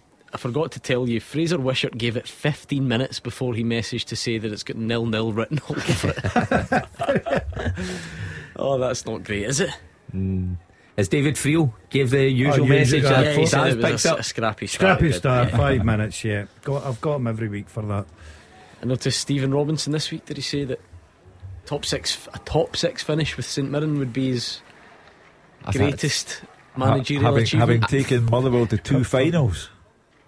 Not sure I'm not buying into that nonsense, to be honest with you. Surely taking Motherwell to cup finals, and unless he just feels that Motherwell are a big deal and belong there, and this taking plucky underdogs St Mirren to the top 6 is a better achievement. No, maybe. I suppose he means with everything that's going on financially at the club, and you only have to look at his bench today to see how many youngsters he's got on at. But I'm the same as you guys. No way, if you take Motherwell to the cup finals, then you're not going to get much bigger than that, are you? And some of the league positions, where did they finish in the league with Motherwell? Third. I think it was a third place finish in it's nonsense. Well, there we go. That's what he said. Phone him up, Martindale. You're at it. It's up to him, I guess. You know what I mean? Yeah, it's how he feels about it. He knows inside the club, and he does say in terms of finances and cuts and redundancies. But I doubt Motherwell were flush either, were they? At the time. So big goal down the road if you're interested in that sort of thing. I mean, VAR is taking a look, but Leandro Trossard looks like he's put Arsenal one up at Leicester. He's been a good signing. A good traitor. A traitor. Well, a traitor. What did they get from him? 20 odd million was it? And his contract's running out. TT they call him in my grandson's house. Traitor Trossard. Who are the Seagulls playing this weekend? I can't remember. Yeah, some fan you are. Must admit, I'm not the season ticket holder. I didn't care much to check myself either. It's supposed to be Newcastle, but because of the cup final. Right. There we go. Long way to go to lose a cup final. I've told you, I'll put a Scottish spin on absolutely anything. There you are. That Trossard goal doesn't stand. All this week been hoping that the fairy tale. Did you see it? Former Motherwell goalie Mark Gillespie. Oh, no. It's now looking a bit less likely, I think. But Kilmarnock's Nick Pope he got sent off last week, so he's suspended, and he misses the cup final. And Dubravka, the other goalkeeper, is cup tied. He's already played in the competition, so there's only two goalies left. And Mark Gillespie, former Motherwell goalie, hasn't played for Newcastle's first team for 2 years, and they were saying could have started the cup final. I think they're probably going to go with Karius. I think the former Liverpool keeper, he's not played for Newcastle either. I don't think he wasn't good when he played every week. Never mind when he's been sitting on the bench. But there we go, Mark Gillespie. What a story that would have been. Nearly an exact copy of Kilmarnock's opening goal. Nearly did it again, but saved this time by Liam Kelly. Can you imagine that we're laughing at Trossard? Sorry, Ross County hit the post. Oh my! Was that the second time they've hit the post? Yeah, Brophy as well. Brophy had it earlier, but he's shooting practice on Monday. Well, as I say, if this goes 3-4, then it only adds to the tension. I mean, I really do think they have the look of the team fated to go down. There's just nothing going right. But it's incredible because we stood in here for months upon months talking about how good a side that Ross County, the players, the squad that they've got. Dundee United. Sorry, I said Ross County. Dundee United. Because if you go through the squad, you would argue that they've got some really decent players, but they just can't knit it together for some reason. Yeah, very worrying start for Dundee United. Great start, Ross County. Good start, Kilmarnock as well. Goalless in our other two. Still no one on the podium, I don't think, on the teaser. It is tough because you need excellent Celtic and Rangers knowledge here. You know, one or the other won't do in this most divided of footballing environments. I'm going in with another repeat the question, Hugh. Yeah, name the last three players from Celtic and Rangers to score on their league debut. 6 players in total, 3 for Celtic, 3 for Rangers. They all scored on their league debut. I mean, Craig D has got 2 of the Rangers ones and 2 of the Celtic ones. That's a brilliant effort, but still just falling a bit short. Amin has got again 2 of the Celtic ones. The best I've seen, Maxim here. Maxim's got all 3 Rangers. But none of the Celtic ones. This is the difficulty with this question. He's erased them from his mind. Are they all fairly recently? Yes, absolutely. Right, okay. Tough though. Tough. Very tough. Talk about the Accies, Gordon. Yep. Queen's Park have taken the lead at Hamilton. Jack Thompson on 30 minutes there for the Spiders. Hamilton Accies are on much better form than their league position would suggest. How was the Gordon DL derby last night? You said you were going up, Wraith. Oh, Wraith against Ayr. Nil. The biggest cheer was when I come on the pitch from both sets of fans, and thank you very much. I really appreciate that. You know the job that I've done for both of you. Why don't you ever get invited to an occasion like that? I'm not very well liked, Mark. To be quite honest, especially down in the Somerset where I was very successful. I didn't short even, memories. I didn't even get. I was the only person out of everybody that ever played managed Ayr that didn't get invited to their centenary night. You've obviously upset someone. Well, you would probably think half. I mean, you know what I mean. My suspicion would be that there's a really good reason for it, and that it's probably not a can of worms we want to open on this show. In the next couple of weeks I'm going up to, apparently I'm going up to, but I don't know if I'm going yet, to celebrate winning the championship with Wraith. I don't know, many years, 30 years ago or something. So well, I was invited to that. Next year you've got your big anniversary of the League Cup final. How many years are that? Oh, 30. 30 years. 30 years, mate. Year, yeah. Don't look at. So what are you going up to celebrate? Winning the championship? Yeah. When's that? Next week?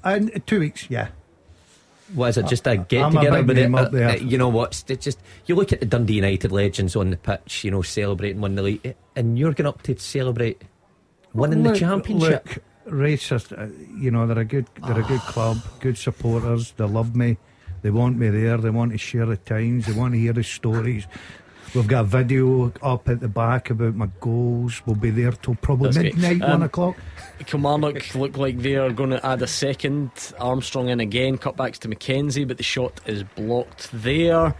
Honestly, this teaser is very tough. Craig Graham is another one who's got all three Rangers ones, but no Celtic ones. Come on, we're struggling big time here. Can't remember the. We've got one and one. Is that it? The young That's player. Not great. I know the game is scored in. The Rangers youngster. Mm-hmm. What was the game? I don't mind you saying. Tynecastle away. And Gordon, you thought it was Alex Lowry, but it's not. Is it him? Yes. Is it? Let me see his name. Well, that's his first name, yeah. Yeah, I thought it was his second. Whoa. We need some sort of inquiry into what's happening at Pittodrie. There's some sort of water break. It's like 3 degrees. It's just an unofficial one where someone's down or something and they've all gone over. Did old Neil Warnock take the Huddersfield job? Yep. Yes, he's getting Neil Warnock, 3-0 down after half an hour. Yeah, 74. Who needs that hassle at 74 years of age? It's just the passion. Top up the pension. Did you say a passion? A passion, I would say. You find yourself a warm studio, a nice coffee machine. That's what you do. You don't go out in the cold.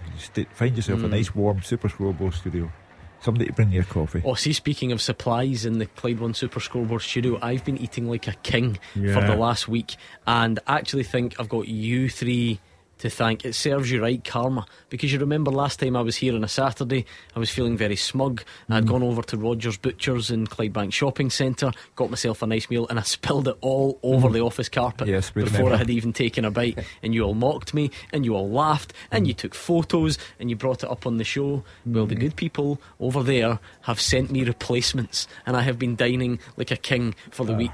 Lunch and dinner. Replacements, yeah. Mrs. Duncan was out last night. I am not too clever in the kitchen. Straight there, sorted. Ready meals, straight in the micro. Brilliant. Sorted. Yeah. This is a disgrace. I used to live beside Mr. Rogers in Clydebank, and you're sending it to people who live in the rural communities. Yeah, but your food interest stretch as far as tins of cold beans and crisps and mayonnaise. They don't do that. You have a microwave. Yes, I can't imagine you. No, this is true. When Mrs. Keevens goes away, the microwave is programmed, if that's even the right word, so that all he has to do is start. Yeah. And that's genuinely true. Oh, what about the ones that you need to stir halfway through and then restart again? No. Doesn't take that chance. Just fires in for 5 minutes and hopes for the best. Yeah, I'll eat the other half cold. Roasting, like the pie and still game. What is it? Roasting on the outside and freezing cold in the middle. Exactly. So there we go. There was actually an instruction left on a piece of paper one time. Press start, do nothing else. He's not allowed to operate heavy machinery or anything microwaves. Electrical. Yeah. So there we go. I was at the Tony Macaroni last week, and genuinely a guy just on the stairs just came up and said, "Does Hugh Keevan seriously have a Nokia?" Was it burning quick, deadly serious? This is what it's like. This is what life is like. Being me, people just want to talk to me about you three. As if you're some sort of big deal. Actually, I was in the local park with my daughter yesterday. Lovely day. Everybody was there, weren't they? Yeah. Out in the swings. And a guy came up and she said, "Tell DL he's a rocket." But no, but genuinely, right? And then I was sort of, yeah, sure. No, he's a rocket. I think he was just being serious. Like it was delivered with his point. It was delivered with just slightly too much aggression. And then he never said anything else. And that was it. And just off. So I think he was just being nasty, being serious. Ah, well. As long as one thinks I'm a rocket, I'm quite happy. I'm not a rocket. That was close. I know. Right, we've now got two people on the podium. Let's see if we can complete it. Connor Purvis. I shouldn't really give away who's on it, should I? Well, I've given one of them away. Well done, Connor. But he just saw he sneaked in with some right answers. There's still one space remaining on that podium. Quick, Hugh, give me one more reminder. Okay, because it's the League Cup final and because you know who are playing in it tomorrow, name the last three players from both Celtic and Rangers to score on their league debut. Three Celtic names, three Rangers names. Who are they? Honestly, I've given you as many clues as I can. The tough Rangers one is a youngster who scored in a league game at the end of last season. The hardest Celtic one is currently on loan at another Scottish Premiership team. I should definitely give that one away. Come on, I'm trying my best here. I'm feeling very generous this afternoon. The penny's dropped. Oh yeah, Mark Wilson, I can see him getting excited. Well done. Never have got that. At least I think that's what it is. Never have got that without that clip. Yeah, so there we go. That's a good goal. I don't even remember the goal. No, me neither. Yeah, I remember it. Yeah, because it was one of many that day. Oh, of course. Yes. You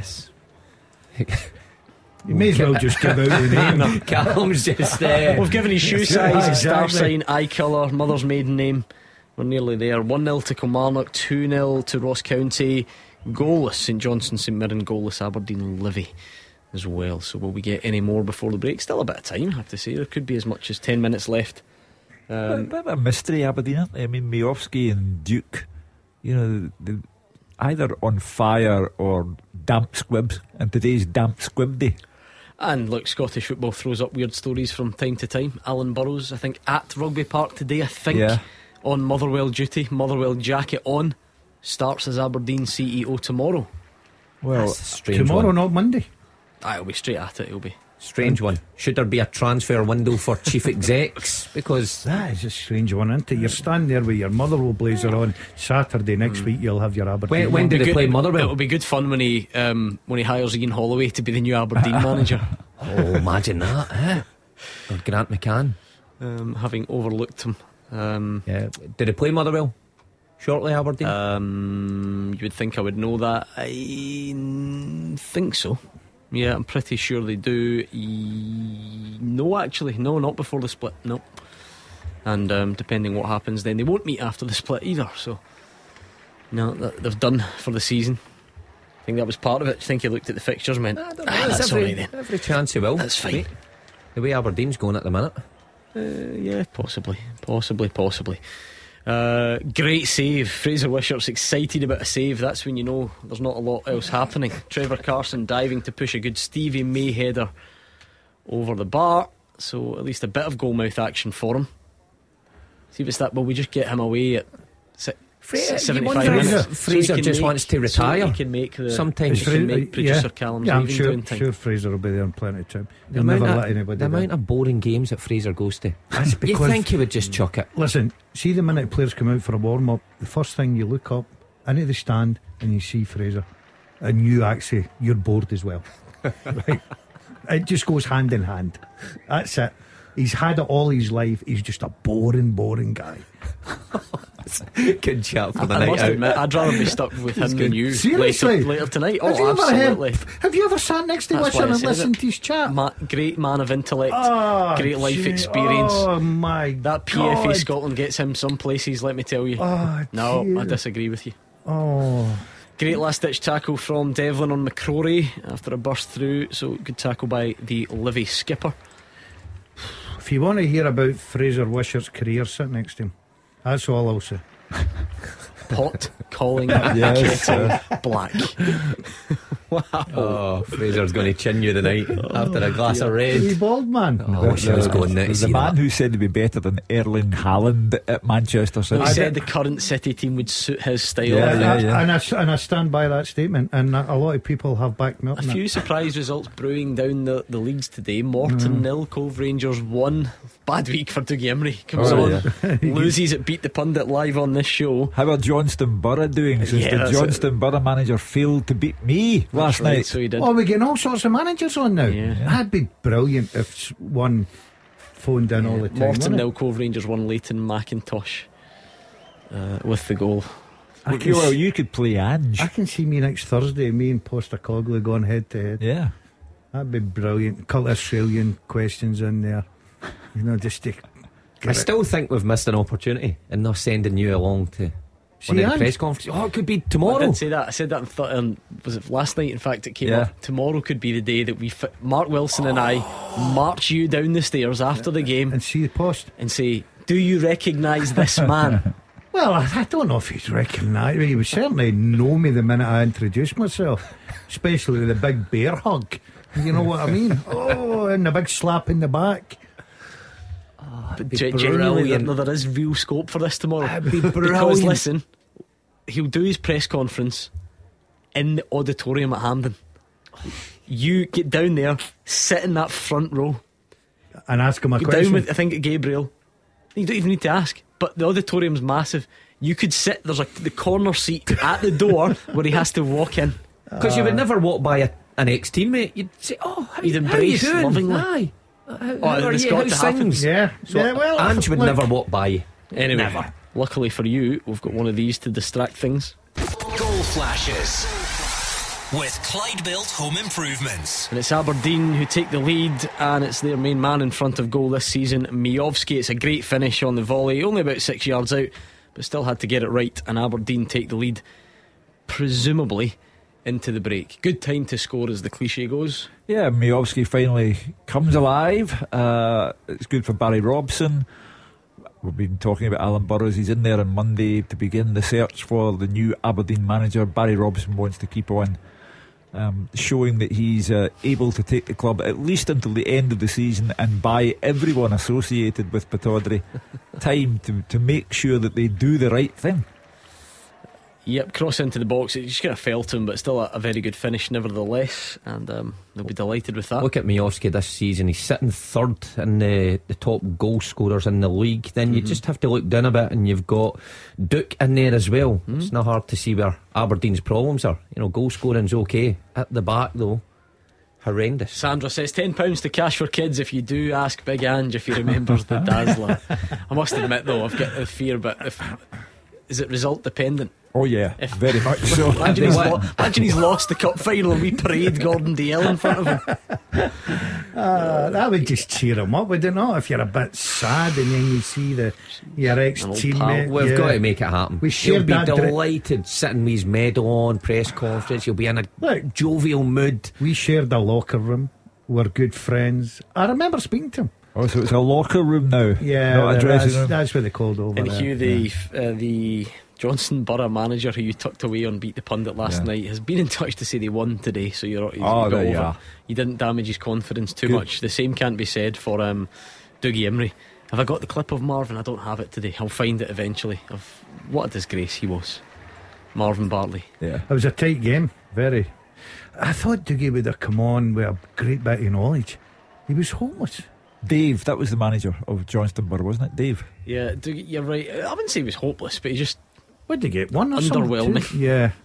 Is it a 3-2, I think, for Marvin? Something like that. See, it's not easy, is it? We stand here and make it look easy, but oh, it's getting exciting now for Fraser Wishart. He's got a VAR check for a red card. Oh, where's the noise? Dan Phillips. Ah, yeah, why not? Not used it recently. VAR review with Clyde Built Home Improvements. And he's at the monitor, the referee. He gave a yellow. He's over at the monitor. Do you know what I like about this? Of all our pundits, it is clear the one who has the most disdain for VAR, and it's Fraser Wishart, and he's getting his own VAR drama. And he's off. It's a tackle on Ryan Flynn. Dan Phillips sent off for St Johnstone, so the numerical advantage goes to the Paisley Saints. Flynn's limping heavily.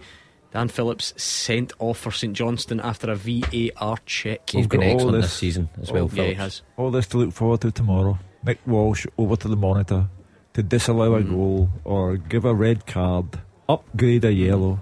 Might be the right decision, of course. Remember the one at St Johnstone earlier in the season that took an awful long time to get the call, and it's much debated as well. Right, I'll do the answers to the teaser during the halftime break, but we've got the first whistle, and it comes in the Highlands. Roger Hannah.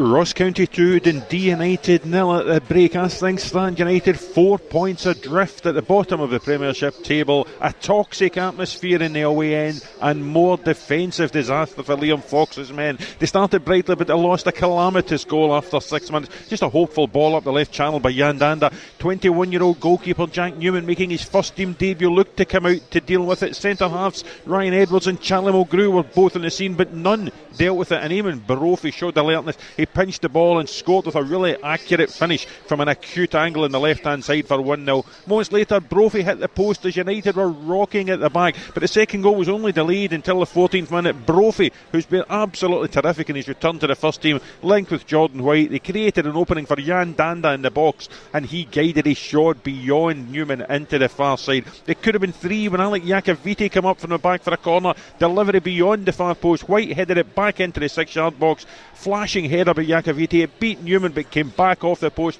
trickled along the line and was somehow smuggled away to safety. Really all County in the first half. United, they were restricted to efforts from distance. Craig Sybil had the best of them. It was deflected but easily held by the Staggies goalkeeper Ross Laidlaw. The away fans are targeting Mark Ogren, they're targeting Tony Askar, they're targeting the players. It is not a great atmosphere behind the goal. Their players really need to step up in the second half. At the interval, Ross County 2, Dundee United 0. What a first half scoreline that is. Can you see it turning round, Roger Hannah? No, absolutely not. Dundee United, I cannot begin to tell you how poor they have been. Every time United County come forward, they look as if they can score. Brophy is terrorising them. Yandanda from a position wide on the left. Malky McKay's changed his formation. He's gone 4-4-2. It's an old-fashioned line-up. He's got Gwyon Edwards on the debut on the right-hand side. He's got Danda on the left, and he's got Little and Large up front of Jordan White and Eamonn Brophy. United cannot cope with the four of them. Brophy especially, he has been outstanding. 2 goals, 2 back off the woodwork. It could be much worse for United, and you cannot see any way they're getting back into this game, Gordon. Getting a bit unsavoury, I think, in the Dundee United end. At the moment, it's half time at Rugby Park as well, Gabriel.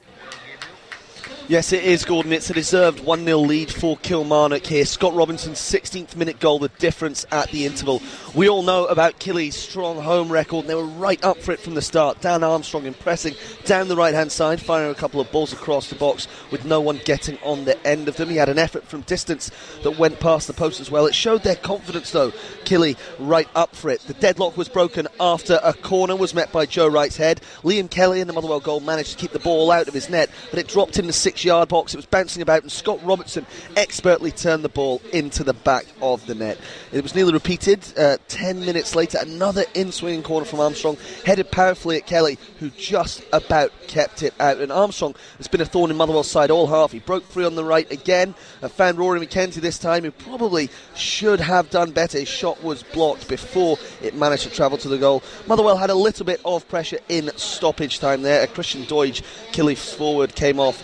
He's going to be out for the second half. He's got a busted open nose. They're 10 men. A bit of pressure from Motherwell, but they have not had a shot on target. Killy been right up for this. They've got purpose to their play. McInnes will want more of the same from his men, but the visitors need to change something here or they will lose this game. And it's a big team talk for Stuart Kettlewell. Let's see what he delivers. Now he has a job permanently. Half-time at Rugby Park. Kilmarnock 1, Motherwell 0. And it's half-time at Pittodrie. David Friel. Half-time, Gordon. Aberdeen 1, Livingston 0 for 44 minutes. It wasn't a classic. There wasn't much between the teams, but Bojan Majowski's 17th goal of the season has put Aberdeen ahead.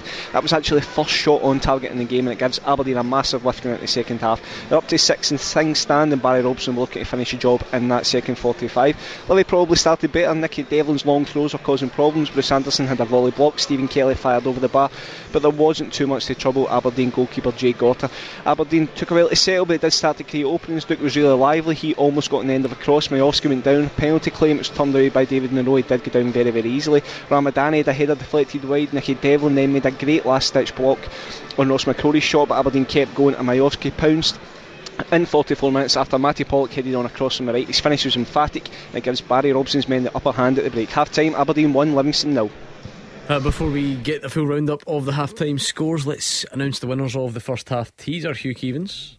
The first half teaser with the scottishsun.co.uk/football for the best football news and opinion online.